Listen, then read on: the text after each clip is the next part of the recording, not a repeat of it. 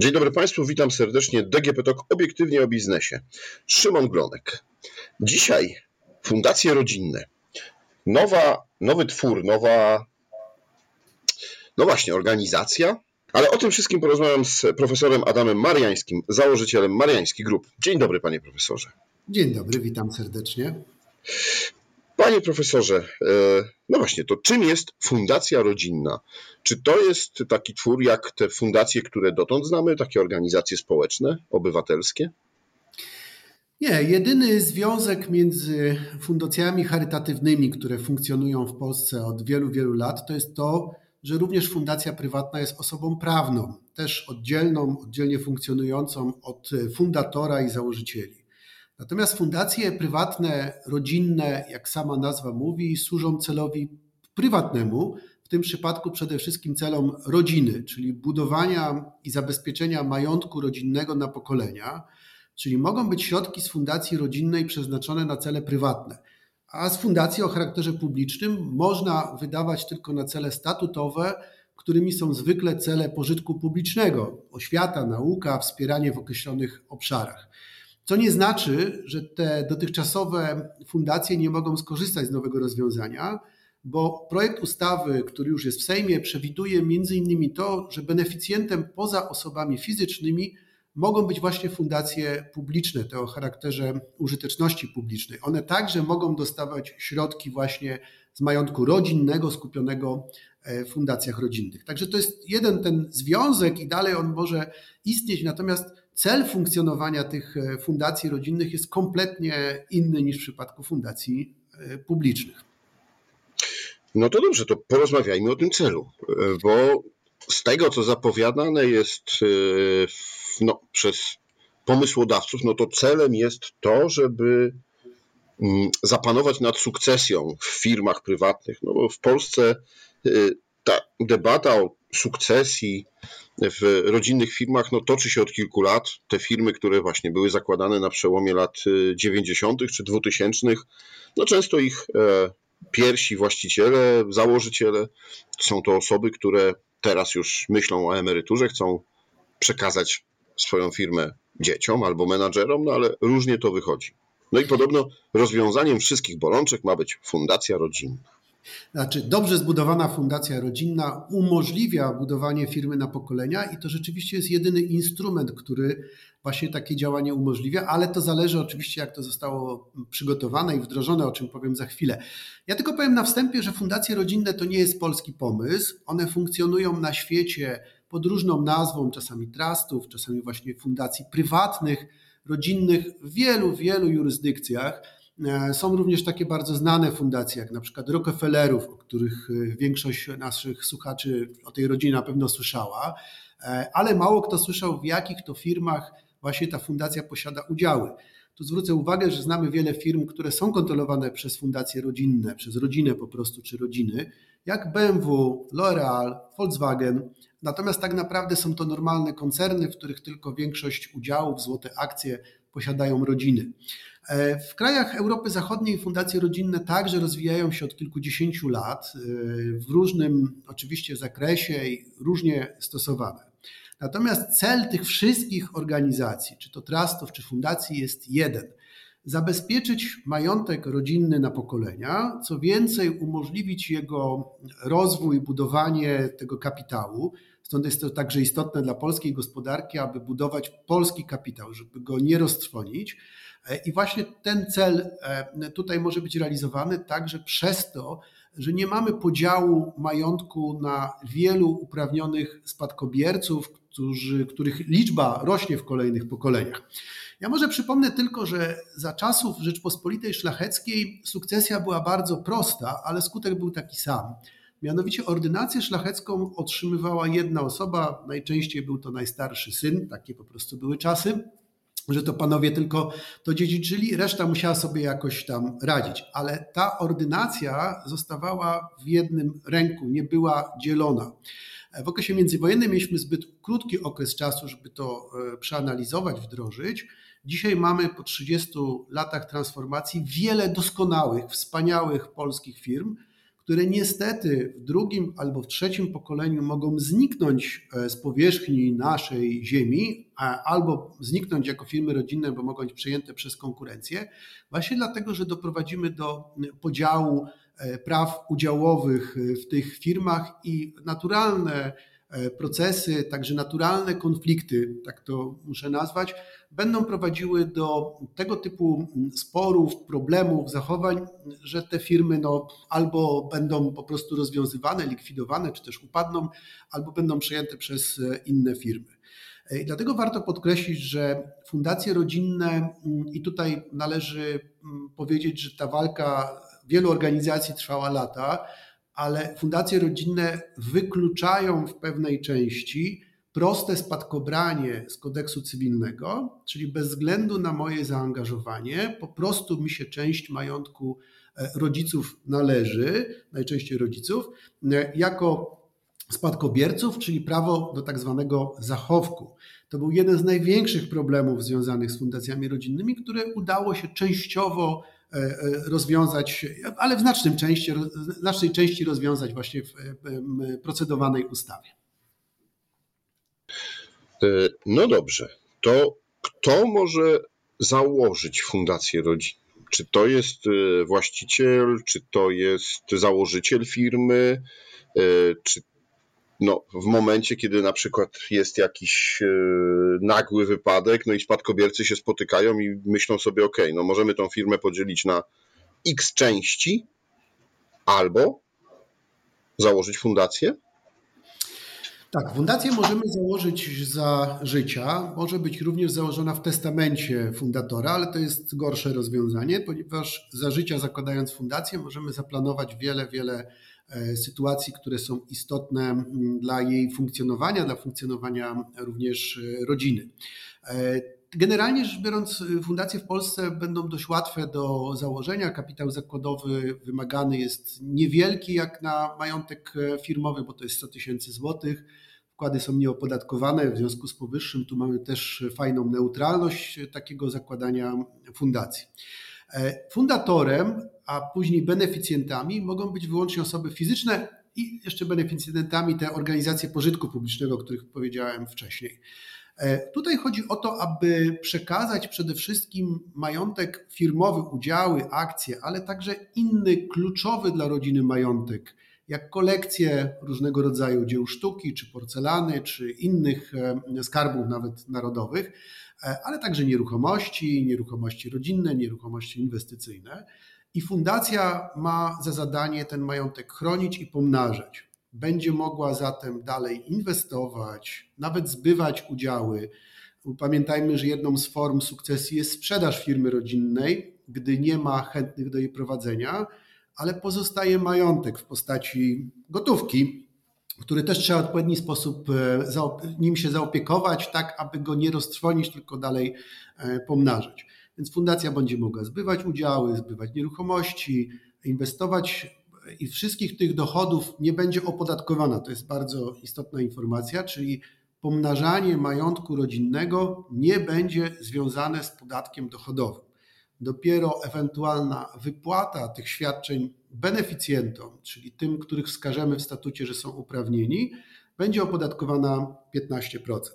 Więc tutaj mamy także dość przyjazne rozwiązanie podatkowe dla tego systemu fundacji. Ale chciałbym tutaj przede wszystkim podkreślić, że fundacje służą e, ustalaniu warunków bycia beneficjentem. To nie jest zwykły spadkobierca z krwi, któremu się należy, tylko możemy wprowadzać różne e, warunki, e, które umożliwią nam stanie się tym beneficjentem i otrzymanie pewnego świadczenia. Ja tu Państwu powiem taki przykład bo mamy w Polsce jeszcze mało tych doświadczeń, zgłosił się w zeszłym roku do mnie pan, który mieszka we Francji e, i okazało się, że skończył 50 lat i chciał się zorientować co do swoich uprawnień. Otóż jego dziadek e, przed wojną, jak się zorientował, że będzie druga wojna światowa, zaczął wyprzedawać w Polsce majątek e, i ten, który wyprzedał, umiejscowił środki finansowe w dwóch fundacjach w Szwajcarii i w Liechtensteinie a czego nie zdążył sprzedać, to najpierw Niemcy, potem komuniści mu zabrali. Ale to, co zostało, właśnie jest w tych fundacjach. Ale co zapisał? Ano, beneficjent będzie miał prawo do tych środków po pierwsze, kiedy będzie etycznie, uczciwie żył i pracował, i dopiero jak skończy 50 lat. Nie jak ma kilkanaście, czy, czy nawet 20, 30, po to, żeby sobie żyć z tych pieniędzy dowolnie i nie pracować, nie poznać wysiłku pracy własnej, tylko właśnie chroni te pieniądze przed zwykłym przejadaniem czy nawet roztrwonieniem. E, tych zapisów możemy w statucie wprowadzać wiele jako warunki właśnie e, bycia tym beneficjentem, ukończenia odpowiednich studiów, angażowania się w życie rodzinne, angażowania się w życie firmowe, e, pracy w tej fundacji w jakiś sposób, wykonywania pewnych czynności. Także tych, tych zadań możemy wprowadzić wiele, które trzeba spełnić, tych kryteriów trzeba, trzeba je spełnić, żeby stać się beneficjentem, co wyklucza nam, co powiedziałem już wielokrotnie, zwykłe, proste, bez e, pewnego przemyślenia, dziedziczenie po prostu z kodeksu cywilnego, e, czyli czy się stoi, czy się leży, to mi się zachowek należy. E, no dobrze, czyli rzeczywiście zmienia to diametralnie takie, takie mm, prosty podział majątku każdemu x złotych, albo x akcji, albo x nieruchomości i E, i to tyle, tylko ten majątek ma być pomnażany i fundacja ma o niego dbać. E, a mam takie pytanie, jak przewidziane jest zakończenie działalności fundacji? Czy jest przewidziane? E, czy to jest tak, że następni spadkobiercy mogą w jakiś sposób właśnie stwierdzić, no my jednak chcemy w jakiś inny sposób tym majątkiem się podzielić, zarządzać, nie wiem, albo fundacja, no właśnie, źle była zarządzana i nie przynosi odpowiednich dochodów. Ja tu odpowiem troszkę y, może od innej strony. Oczywiście o samym rozwiązaniu też powiem.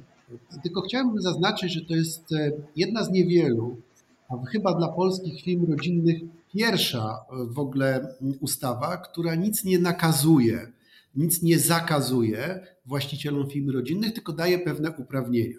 Dlaczego o tym mówię?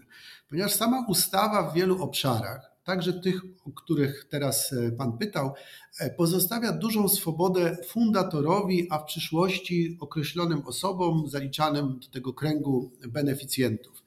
E, to jest o tyle istotne, że właśnie statut fundacji będzie określał warunki rozwiązania likwidacji tejże fundacji. E, oczywiście trzeba założyć, że w przyszłości może być taka sytuacja, że nie ma już majątku, e, nie ma chętnych beneficjentów do pracy, albo po prostu jest chęć podzielenia majątku i rozstania się przez na przykład wnuki czy prawnuki, którzy właśnie funkcjonują w tej fundacji. Ale to statut określi te warunki i od razu powiem z naszego doświadczenia, bo zakładaliśmy fundacje do tej pory zagraniczne i też podobne statuty kształtowaliśmy, e, wynika, że często fundatorzy wpisują taką możliwość, ale tylko wtedy, kiedy kwalifikowana większość beneficjentów podejmie taką decyzję. E, czyli to nie, nie jest przewaga jednego głosu dominującego czy jednej osoby, tylko właśnie mm, e, wszyscy albo większość, na przykład 90., zdecyduje się na likwidację tej fundacji i taka sytuacja oczywiście e, też może mieć miejsce. Sam fundator w każdym czasie, po założeniu fundacji, jak się rozmyśli, a mam nadzieję, że się nie rozmyśli, bo to jest najlepsze, e, instru, najlepszy instrument e, planowania wielopokoleniowego, budowania firmy rodzinnej, ale sam fundator również może taką fundację rozwiązać, jeżeli podejmie taką decyzję. Tutaj jeszcze tak na marginesie Państwu też wskażę, że fundacja daje równe prawa tym następcom, bez względu na to, ile dzieci w którym pokoleniu się urodzi. Dzisiaj mamy taką sytuację, że jeżeli mamy troje e, dzieci e, jedno z nich ma trójkę, drugie ma jedno dziecko, a trzecie ma dwójkę, to te wnuki mają już różne udziały. Bo najpierw dzieci dziedziczą po jednej trzeciej tego majątku, mówię takim prostym dziedziczeniu ustawowym, a następnie ich dzieci, czyli te wnuczęta, dostają ten majątek. Czyli tam, gdzie jest ich troje, to dostają jedną trzecią z tego jednego trzeciego. Natomiast w fundacji możemy te prawa zrównać, czyli każdy beneficjent ma równe prawa do świadczeń. Te świadczenia zresztą mogą być też bardzo różne, bo też to mogą być świadczenia nie tyle pieniężne, ale świadczenia edukacyjne, świadczenia medyczne, wspomagające, rozwijające, także wspomagające ich nowe biznesy, gdyby mm, takie chcieli zakładać. Więc jakby co do samej likwidacji nie ma z tym problemu, ale trzeba dobrze ukształtować statut fundacji. I może ja jeszcze tutaj taką jedną rzecz powiem, żeby też ostrzec. Proszę nie traktować, tu mówię do naszych słuchaczy, proszę nie traktować fundacji jako e, e, prostego rozwiązania, e, bo to się nie sprawdzi. Fundacja sprawdzi się tylko wtedy, kiedy rodzina ma zaplanowany cały proces budowy tej, przekazywania tych transferów wielopokoleniowych i to przenosimy do statutu fundacji. Jeżeli ktoś do Państwa się zgłosi i powie, jutro założę fundację, jutro Wam przygotuję, zarejestruję, macie wszystko rozwiązane, to znaczy, że to jest sprzedawca. Takich niestety jest wielu, także w naszym kraju, który sprzedaje produkty, a nie zajmuje się doradztwem dla firmy e, rodzinnej, dla jej właścicieli. E, tu najpierw powinniśmy mieć taki dokument, który my nazywamy konstytucją rodzinną. Musi być wszystko dobrze przygotowane i dopiero na tej podstawie możemy stworzyć dobry, czyli taki, który się sprawdzi w kolejnych pokoleniach, statut Fundacji Rodzinnej. Panie profesorze, to z pańskiego doświadczenia, kiedy jest najlepszy moment, e, no żeby usiąść i zaplanować? Jeśli ktoś z naszych słuchaczy mówi, no tak, no nie wiem, dzieci zajmują się całkowicie innym biznesem albo, y, albo całkowicie innymi rzeczami niż ja. Y, wnuki jeszcze za małe. Mm, warto by pomyśleć, może co dalej z firmą. To, to w którym momencie właśnie powinien zaplanować? OK, chcę to zrobić tak, tak, tak i tak. Pomimo, że dzisiaj jeszcze mam przed sobą, czego y, wszystkim życzę, wiele lat życia i, pracy. No właśnie, a propos tej długości życia. No w pierwszej kolejności, e, wtedy, kiedy dzieci jeszcze są za małe, e, założyciel powinien zabezpieczać przed tak zwaną sukcesją nagłą, która każdemu może niestety się wydarzyć. Wiemy, jakie są przypadkowe zdarzenia, wypadki. E, I temu także może służyć fundacja, właśnie jako taki instrument. Jeżeli dzieci już dorastają, to ważne jest rozpoczęcie procesu dyskusji o planach rodziny, o planach firmowych, ale nie narzucenia przez fundatora, tylko wspólnego ustalenia, jakie, jakie poszczególne osoby, y, członkowie rodziny, jakie mają plany. Część będzie chciała zarządzać firmą rodzinną, część nie. Od razu powiem, że w kolejnych pokoleniach ta liczba osób, która będzie chciała zarządzać firmą rodzinną, będzie malała, ale do tego są odpowiednie rozwiązania. W tych dużych koncernach, o których mówiłem, są po prostu profesjonalni menadżerowie, a my ich tylko nadzorujemy. Niemniej, jeżeli ktoś nie przejmuje władzy, a przejmuje majątek, nawet skupiony w fundacji, też trzeba przygotować go do spełniania, wypełniania tych odpowiednich funkcji kontrolnych, nadzorczych i takich pro-rozwojowych, proinwestycyjnych. I to wszystko powinno być procesem e, dość długim rozmów, wsparcia, czasami odpowiednich też e, umiejętności nabytych przez doświadczenia lub przez odpowiednie kursy. E, i ustalenia poszczególnych ról osób właśnie w firmie rodzinnej.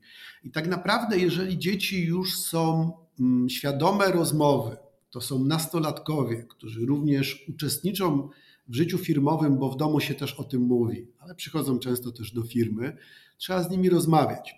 Z praktyki powiem, że Część dzieci na początku odrzuca możliwość pracy w firmie rodzinnej, ale potem do tego wraca. Więc to jest proces, e, można powiedzieć, ciągle się zmieniający i wymagający pewnej e, dbałości o kontynuację rozmowy, bo, bo tu, tu trzeba podkreślić, najważniejszy jest może nie tyle dialog, co rozmowa wewnątrz rodziny o tych planach. Procesy sukcesyjne, procesy transferów, zwłaszcza do kolejnych, nie do pierwszego, tylko kolejnych pokoleń, nie udają się wtedy, kiedy fundator wie wszystko, ten założyciel firmy rodzinnej wie wszystko najlepiej i narzuca swoją wolę, e, także w postaci fundacji rodzinnej. Mm, jeden z najbogatszych Polaków, e, swego czasu najbogatszy, założył taką fundację, a po jego śmierci rodzeństwo bardzo szybko podzieliło się tym majątkiem i rozstało bo to było narzucone. To nie było wspólnie wypracowane e, i taki właśnie efekt przyniosło. Było czym się dzielić na szczęście, ale w wielu sytuacjach e, może być to problem na przykład dla jednej firmy rodzinnej, którą e, posiadamy. W związku z tym ja chcę podkreślić, że wspólne spotkania rodzinne, na których wszyscy się do siebie uśmiechają, to nie to samo, co trudna rozmowa o procesach sukcesyjnych. No i oboje chyba y, rozwijają skutecznie y, te firmy, w których, y, czy, czy ten majątek, który otrzymali w spadku. Jak najbardziej, jak najbardziej. Tak. E, panie profesorze, dziękuję serdecznie za przybliżenie nam e, tych zmian i tych nowości, jakie w prawo będzie przewidywało. Od kiedy możemy w Polsce zakładać fundacje rodzinne? 23 e, listopada projekt rządowy e, został skierowany do Sejmu. Podkreślam rządowy, dlatego że wiemy, jak wygląda proces legislacyjny w Polsce. To, co jest rządowe, ma szansę być przyjęte jako obowiązujące prawo. E, w związku z tym liczymy na to, że ta ustawa zostanie opublikowana w pierwszym kwartale przyszłego roku, czyli najpóźniej w, no, na początku wakacji bo e, termin wejścia w życie to jest trzy miesiące od opublikowania, będzie można już zakładać fundację, czyli je rejestrować, podpisywać akty notarialne i rejestrować. Natomiast ja to podkreślę, kto myśli poważnie o tym, aby jego rodzina i firma mogła przetrwać przez pokolenia, nie powinien e, czekać do lipca, żeby zarejestrować fundację, tylko najpierw dobrze przygotować siebie, rodzinę i firmę w ogóle do tego procesu, a potem to już samo założenie fundacji będzie najprostszą, e, najprostszym elementem z tego całego procesu. No tak, proszę Państwa. No warto e, myśleć o przyszłości swojej i swojej rodziny, warto nie odkładać tego. E, dziękuję bardzo za rozmowę. Moim i Państwa gościem był profesor Adam Mariański, założyciel Mariański Group, a to było DGP Talk, obiektywnie o biznesie. Rozmawiał Szymon Glonek. Do usłyszenia. Dziękuję bardzo i do usłyszenia.